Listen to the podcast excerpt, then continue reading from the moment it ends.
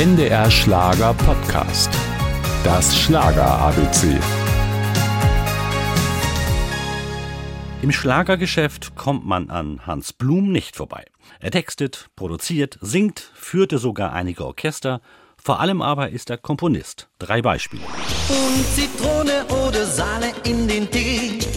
Und im Herzen ein Zigeuner, junge Zigeuner, Junge, spielte am Feuer Gitarre dich haben und weiter kein. Die Liste der Hits aus seiner Feder ist lang. Die sieben Meilenstiefel von Graham Bonney gehören dazu, ebenso wie Wenki Mürres Beiß nicht gleich in jeden Apfel. In den 60er und 70er Jahren standen die Schlagergrößen Schlange, nicht zuletzt, weil sie sich wohlfühlten mit Hans Blum und er sich mit seinen Künstlern. Das Studio war voller Musiker, überall war Leben, in jedem Winkel.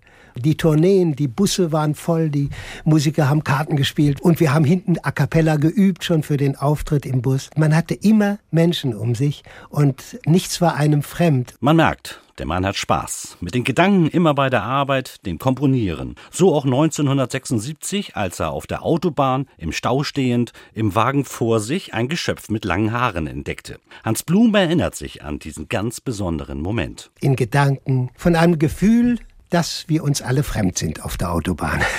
Und bei Stop and Go denkt man sich vielleicht, wer mag das sein, der da vor mir ist? Eine Ente und schließlich konnte ich links vorbeifahren, war es ein junger Mann mit einem Schnauzbart. Fantasie ist alles. Wagen vor mir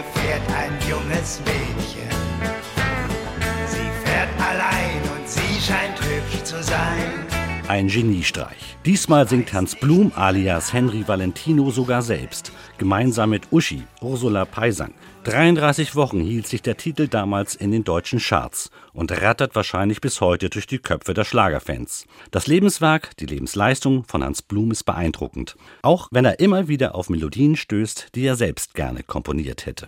Da gibt es sehr viele, die ich gerne geschrieben hätte, die ich aber bewundere.